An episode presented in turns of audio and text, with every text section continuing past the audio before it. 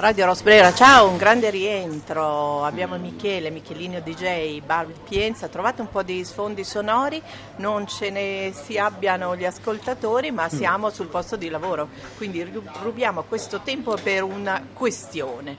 La zuppa di cipolle. Ah, la famosa zuppa d'agno, come chiamano francesi. Zuppa di cipolle. Allora, diciamo, c'è da, c'è da capire, da fare picco, una piccola introduzione. Il mio povero babbo diceva sempre che se ti devi far castrare, fatti castrare da un castrino buono perché la sofferenza è meno. Questo è un discorso applicabile sul fatto, io lo applico sul il sapere e non sapere. In questo caso io parlo da persona che so, non da persona che so tutto, ma lo so. Allora, che cosa succede? La suppa d'agnoni che i francesi tanto decantano non è, non è altro che la famosa minestra di cipolla toscana portata da Caterina de' Medici in Francia. Ora, Caterina di Medici, oltre che portare questa prelibatezza culinaria fatta vicino a Firenze con una cipolla rossa di Certaglio che è la fine del mondo, diciamo, secondo me anche superiore a Tropea, ma è un discorso un po' partigiano.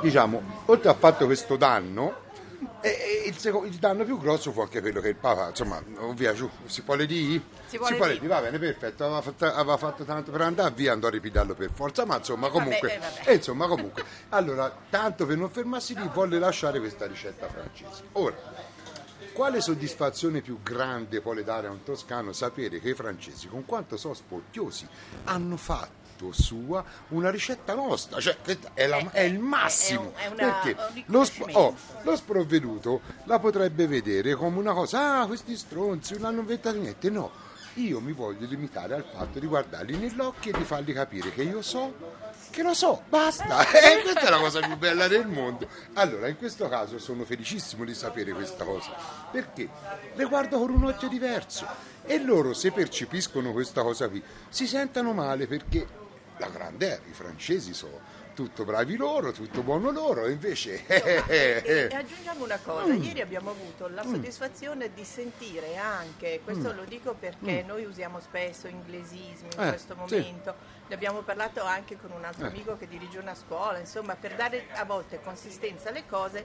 le diciamo in inglese mm. perché sì, così eh, sembra che eh, insomma fa più figo. So, Poi non lo sappiamo neanche parlare molto bene, eh. quindi viene fuori anche questa cosa. Cosa è successo ieri che ha fatto in questo palcoscenico eh. Dire finalmente Aiutami, il, il Franco Bollo? Ah, Franco... che è stato chiamato Bollo. Sì, sì, e non e non stamps. Eh. Esatto. sì, no, no, vabbè, questi qui sono dei piccoli segnali dell'umanità, insomma, che ancora c'è una speranza.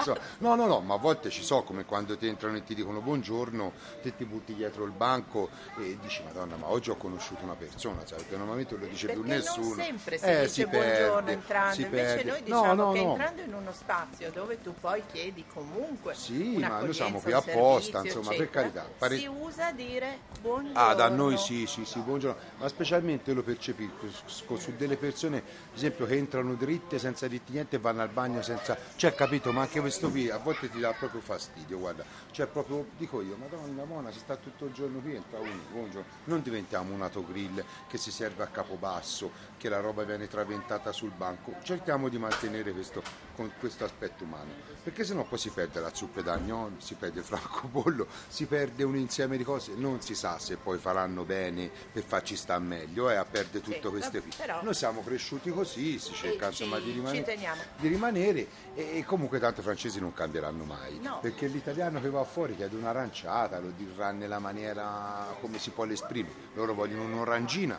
ah, non c'è niente da fare, loro ti chiedono l'orangina perché per loro l'aranciata è l'orangina e fermo questo discorso qui, capito? Lo, lo sai, è come averci il figliolo. Senti, sugli aperitivi come la buttiamo?